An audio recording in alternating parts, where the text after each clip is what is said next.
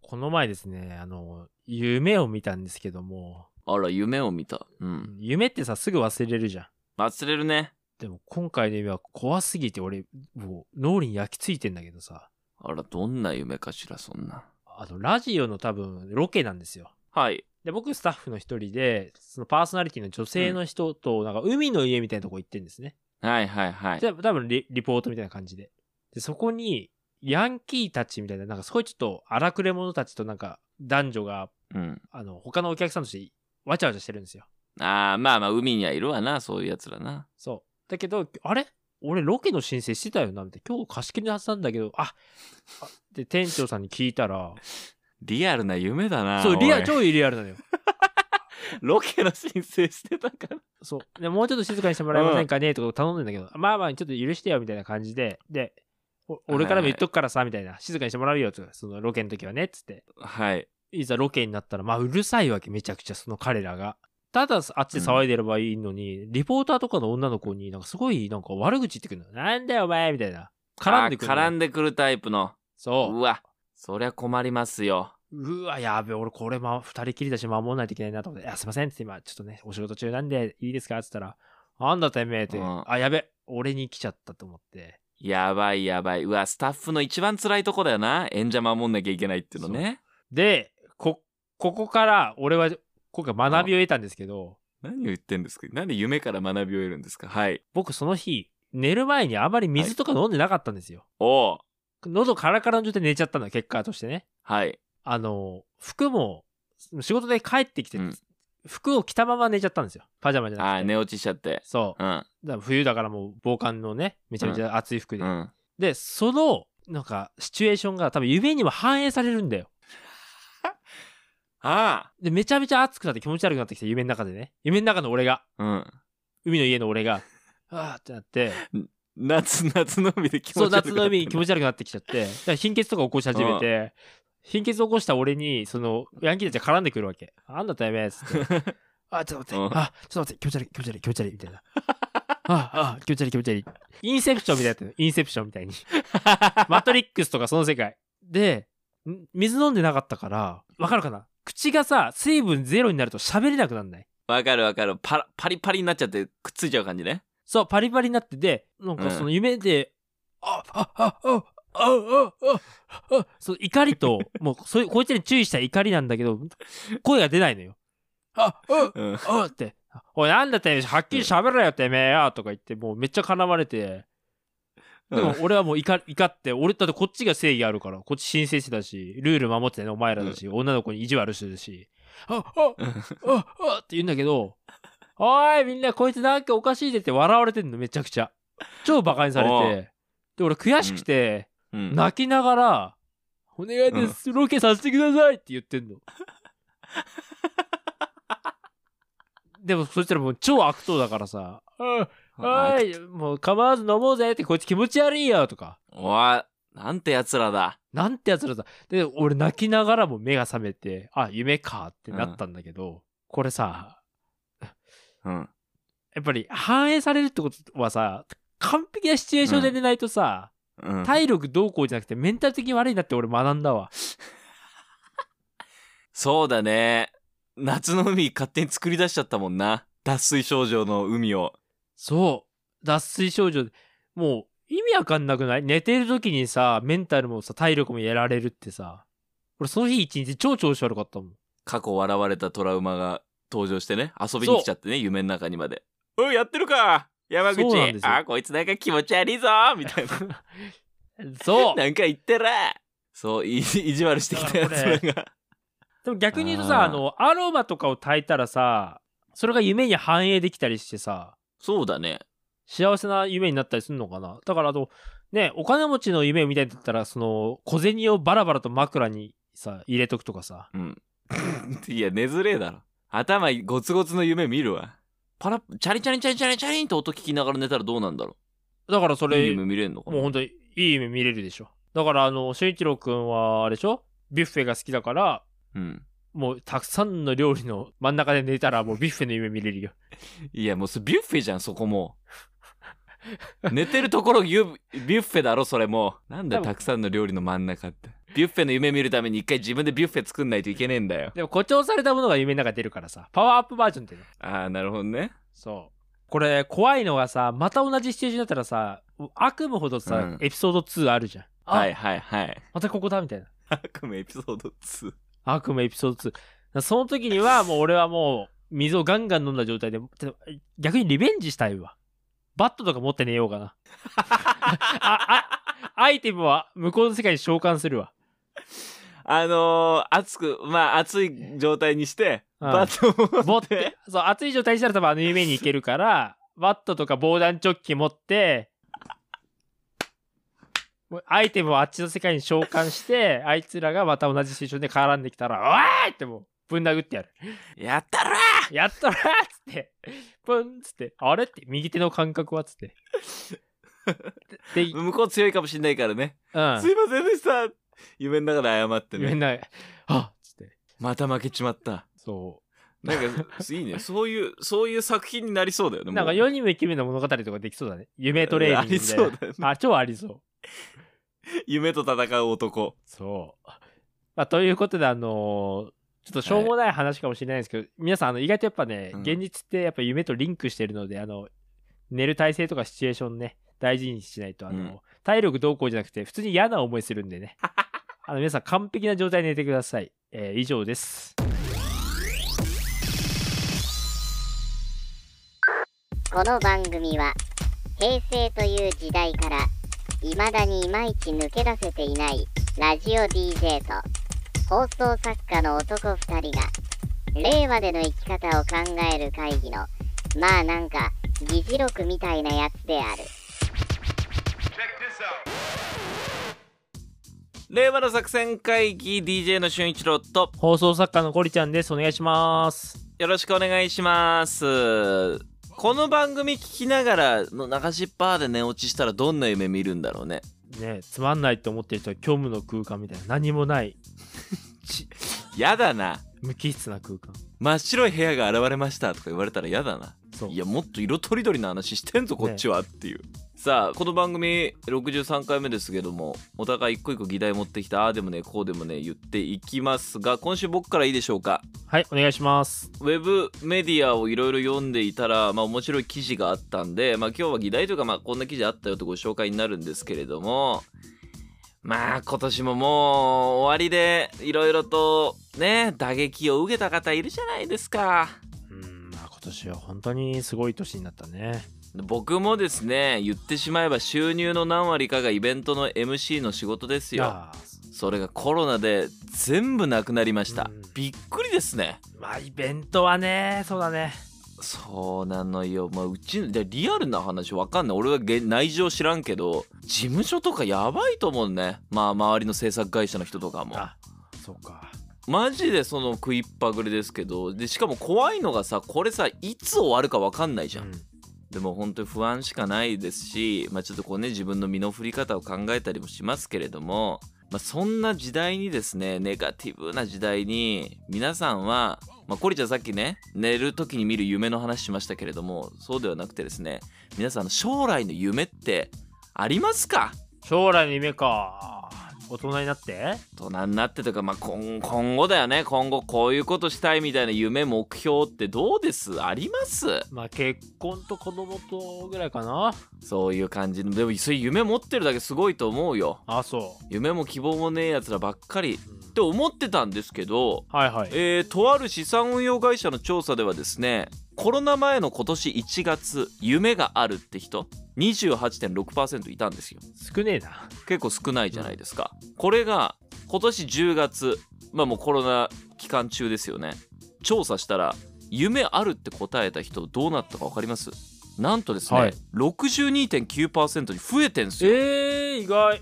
夢持ってんすよみんななぜかえ、なんでだろうこれはなんかどうもコロナをきっかけに夢を見つめ直す人、あ、なるえほーど。そういう人が増えた。まあ夢っていうとちょっと大げさかもしんないけどまああの目標とかねこういうことやりたいっていうのもまあちょっと夢としてカウントしてるんですけどね年代でいうと僕ら20代が一番夢持ってるらしいですねああ、いいことじゃないですか。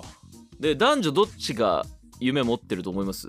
どっちの方が持ってる人割合多いか分かりますそれは男じゃない女性の方なんですよへえ調査結果では。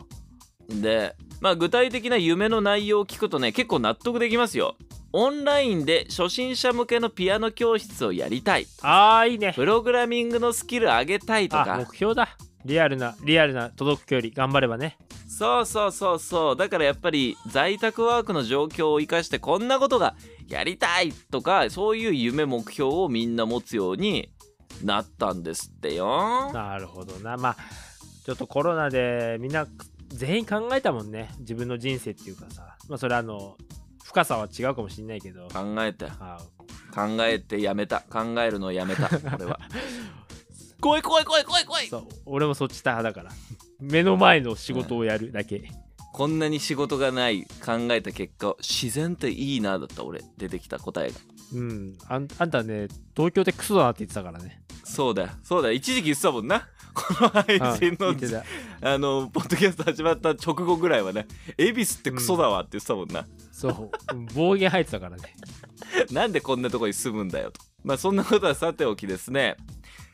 確かにこのポッドキャストでもそうですしいろんなメディアでさこうコロナ禍でさ、ね、休日ハックもそうですけどこんなサービスができましたとかあとまあ僕らも紹介したこんな新しい稼ぎ方してますとかさそういう人いろいろさ紹介するとかさ耳にする機会増えたじゃないですかそうだねだからそういうのがあ羨ましいなとかえこれでお金稼げるってことは俺もなんかスキルないかなみたいなそういう風なことは考えるようにはコロナ禍でなったよねでもねあマインド的にだってうんそんなねスーパーマンばっかりがお金稼いだりとか、まあ、仕事にしてるわけじゃないからねそうなんかあ例えるとこういう状況なのかなって思ったのはこうコロコロナの焼け野原の中今きっとなんか開拓の時代なんだろうなっていう風には思ったよねあーなるほど西部開拓時代うんそうそうそうそうゴールドラッシュがあるかもみんながしんないよね価値観変わってるからな今まではもうこういった働き方しかできない自分にはこれしかできないうんとか趣味でお金を稼ぐことは無理って思ってたかもしんないけど新しい働き方これできるぞっつってみんなこうボンボンボンボン新しいこと始めたりとか始めざるを得なくなったりとかしてるっていう今もうまさに開拓時代でございますよやべえなススマブラやってる場合じゃねえなあららまあそんな中でこの調査をしたアネックスマネジメント社ではですね夢を言語化するサービス「私るべ」を始めたんですよ私ルベはいで夢って確かになんかあるような気はするんだけどじっくり考えたことってなかったり実際に言語化しすることってあんまりなくないないねあのープロ野球選手とかたまにやってたりするにはマンダラとかでさ大谷翔平選手とか夢ノートみたいなやつねそう私なんぞもやったことないですよいやーですからこのなんか私るべをやると、まあ、最終的に自分の夢はこんなだっていう夢カードがね、えーまあ画像も印刷したり保存したりすることができるんですけど、まあ、もちろんこれあの資産運用会社がやってるんで全部答えると「あなたの夢はこんなです」ってダーン出た後にそんな夢を叶えるためにお金も必要ですよねって資産運用しませんかって、まあ、ページはもちろん出てくるんですけどねそこはあるんですけれども、あのやってみましたが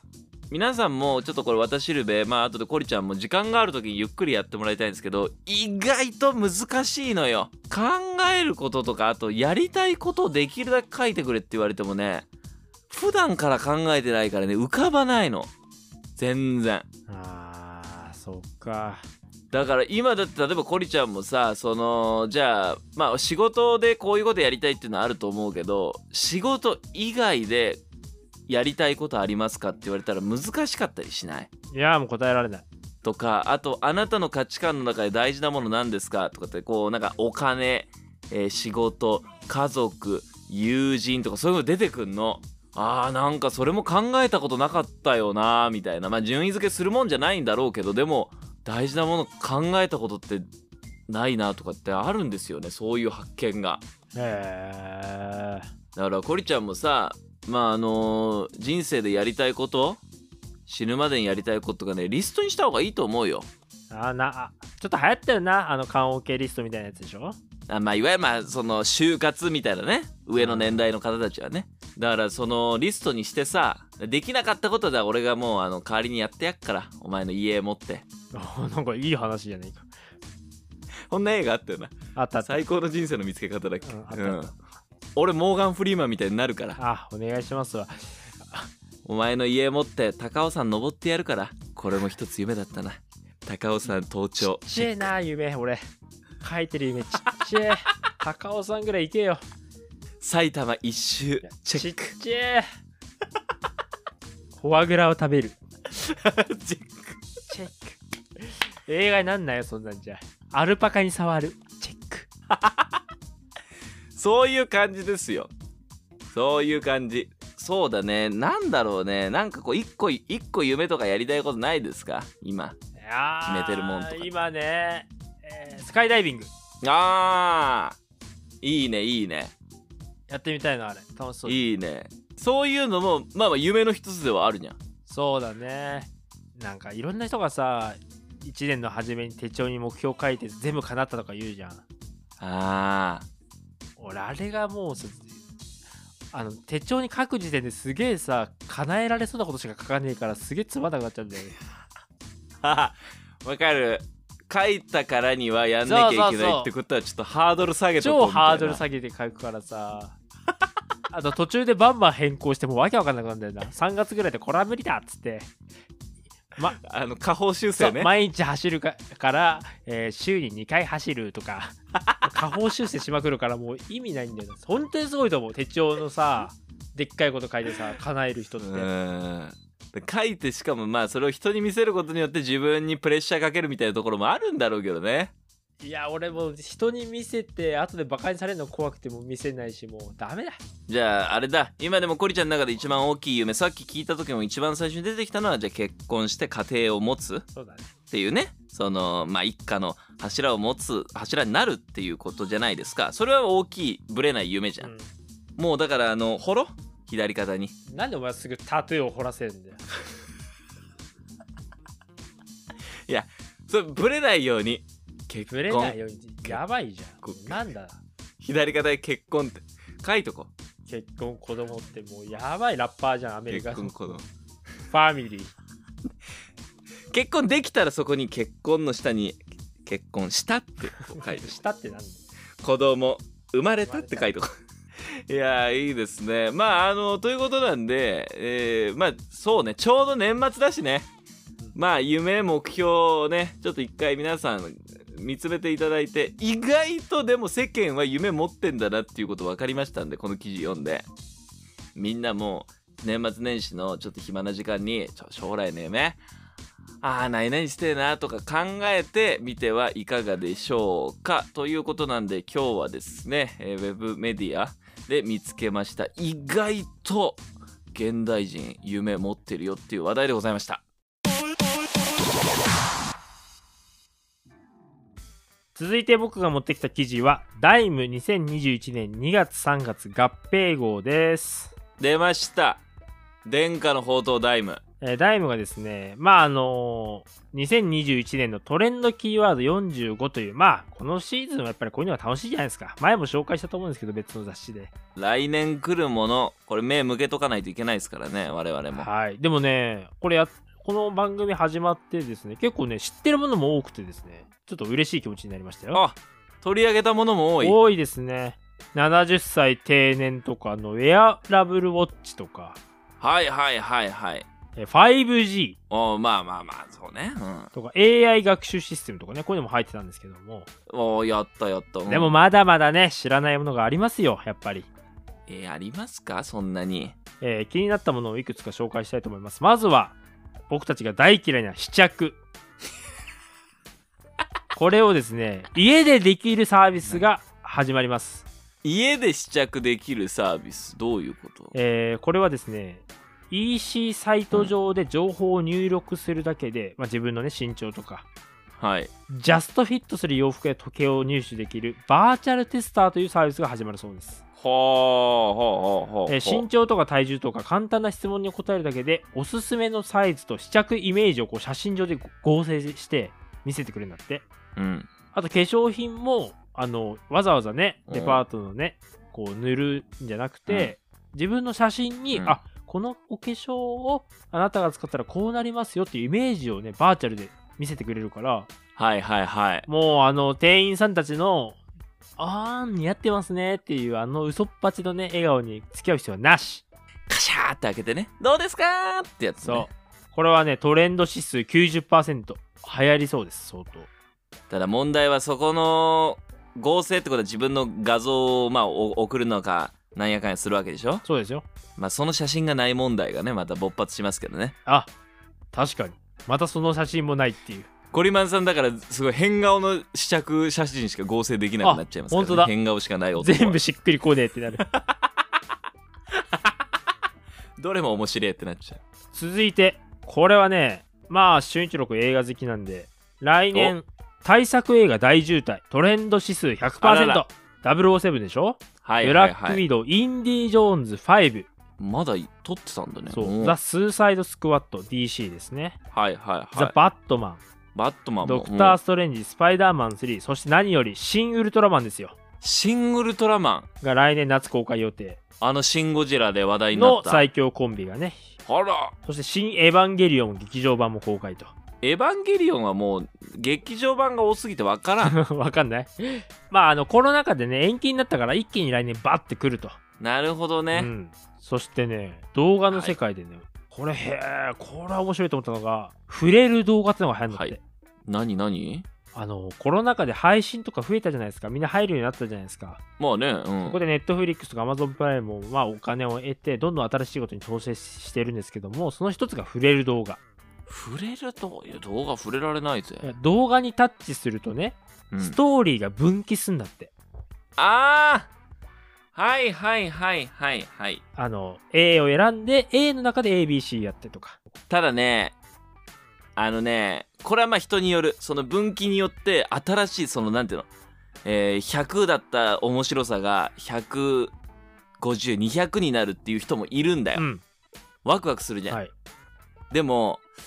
動画ってダラダラ何も考えず見たい人間からするとあめんどくせえってなんいだいいいいいいいあーもうっていいいいいもうい全部 A でいいってとなかそうなっちゃうってこともあるっちゃうんだええそうそうそうそうそうそうだってそうすると今度 A だけじゃなくて B も B も見たいなって思う人間とこれじゃあもう B なんか B も見とかないといけないじゃんみたいなあ義務感ねそれ確かにそれはあるなえそのさ A と B はさあのバカみたいな AB どっち選びますかみたいなさあのネプリーグみたいなクイズ番組みたいになるわけじゃないでしょあのトロッコトロッが コどっち行くみた片言いな片言って言って A 犯人を追う B 上司に電話す るどっちブーンブーン事件は解決できなかったもう古いパソコンゲームみたいだけどでもねこれ触れる動画をですねあのそういう分岐パターンだけじゃなくて、は い例えばねこの「ポップアップっていうど動画の中に出てくる服をタップすると、うん EC サイトに飛ぶつまり通販サイトに飛ぶんだりすることができるんだってこれ画期的じゃなあいよくあるじゃあんそれは画期的俺さあの天気予報のさ依田さんっていうテレ朝の天気予報士の人のファッションが大好きなんだけどさお前珍しいなお前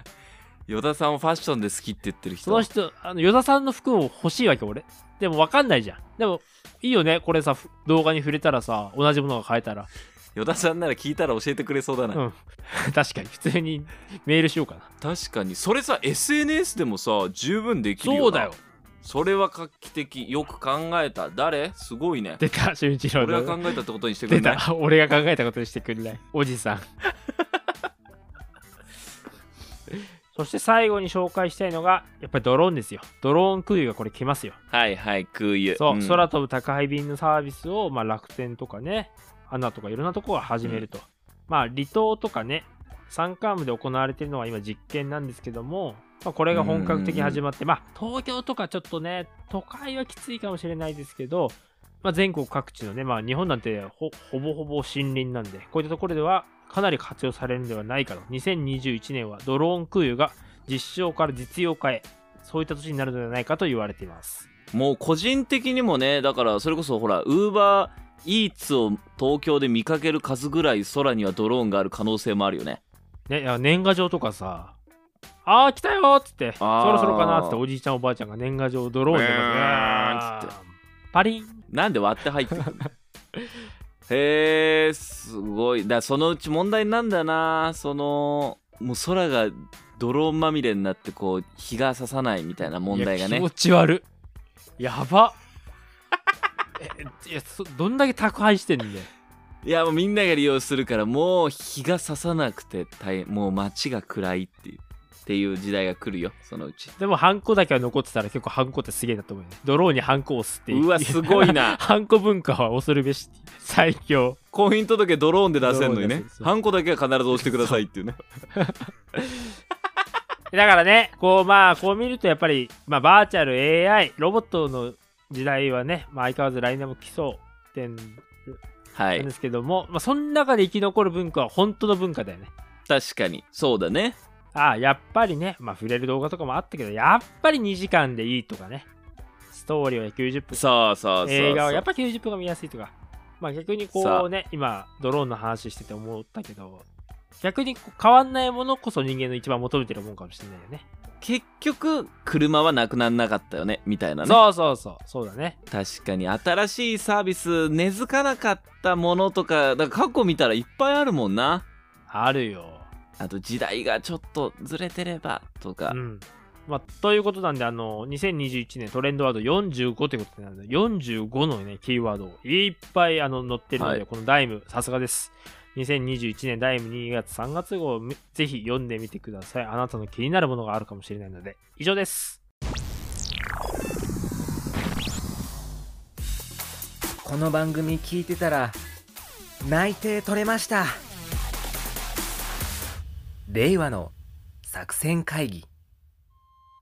さあということであっという間にエンディングでございますおお疲れ様でしたえー、まあメッセージテーマ全然何でもいいんですけれども1個テーマ作った方がいいかなっていうことでまあ自分の今年何点だった2020年何点だった、まあ、2021年はどういうこと頑張りたいみたいなメッセージを引き続きお待ちしているんですがなんとですね富山から会議ネームマナンさんメッセージいただきましたありがとうございますありがとうございます私専業主婦なのですが2020年は30点ですかねっっていう30点、まあ低めですねかなり低いですね、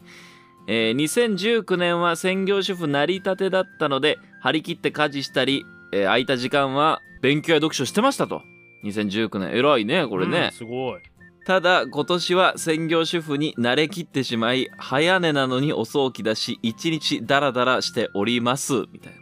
えーなので2021年は無理のない程度に家事をやりまくっていろいろ充実させたいです、えー来年はもう子供ができて大変とか言いたいですかっこ笑いっていうメッセージ来ておりますよまあねそういうダラダラうんとしてあるもんねうん周期的にねそういうね10年20年ってのは人生にありますからいやね長いんだよ あんたのライフプランがもうおかしいんだ よ1年でいいんだよ1年でそういう年はお前相当ストイックないやストイックじゃねえわ だからこの方も家事をするとか書いた方がいいあ左腕に掘った方がいすいぐ掘るあでもしゅんいちろうそれ始めたらビジネス夢夢掘りしそれタトゥーの掘り師じゃねえかた だのいや言い方変えただけじゃね夢えか限定左肩家事で右肩子供で怖ねっ家事できました子供できまサイボーしグただサイボーグただね僕びっくりしたのはこのマナンさんね1回目から毎回楽しく聞いてますが初めてメールしますってまあありがたいじゃないですか初めてメールくれたのありも、なんと富山の方なんですよ富山から一体どうやって見つけて聞いてくれたのかっていうとこちょっと調査したいんであのマナンさんこれ聞いてればですねえーっと別にメッセージあの今後オンエアで読みはしないんですけれどもあのなんか何きっかけで聞き始めたのかって教えてくれると僕らありがたいですよね確かに絶対たどり着かないもんね知り合いかしゅんいちろうのリスナー以外ポッドキャストのエリア分析したら富山からのアクセスが、えー東京神奈川愛知とかに次いで多かったんですよえなんだだこの方を筆頭に、えー富山では今ちょっとブームムーブメントが起きてる可能性がありますんでいやでもありがたい1回目から聞いてんだから嬉しいね嬉しい本当にね素晴らしいありがとうございますステッカーはありがとうございます。いるのかなステッカー、えっ、とね、あのー住所とお名前もいただいてるので、あ送りつけよう次の第3回発送の時にね、富山で送りつけたいと思いますんで、よろしくお願いします。